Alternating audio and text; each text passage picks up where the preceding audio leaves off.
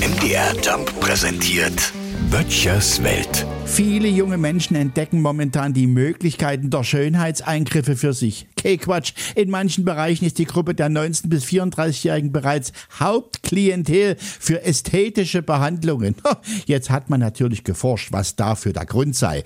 Und der Schuldige ist mal wieder, ist klar, Corona. Denn die Videokonferenzen im Homeoffice hätten bei vielen Menschen die Selbstwahrnehmung verändert, weil man das eigene Gesicht am Computer sehen musste. Und da haben sich viele gedacht, oh je, habe ich jetzt Besuch oder sehe ich wirklich so aus?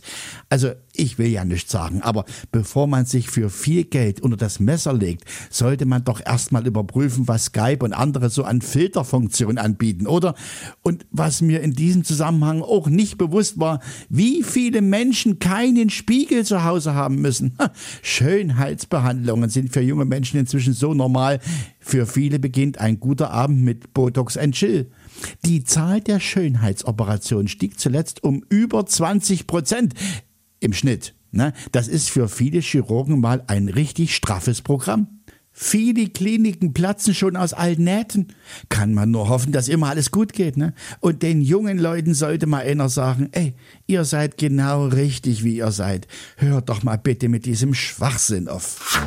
Böttchers Welt. MDR Jump macht einfach Spaß.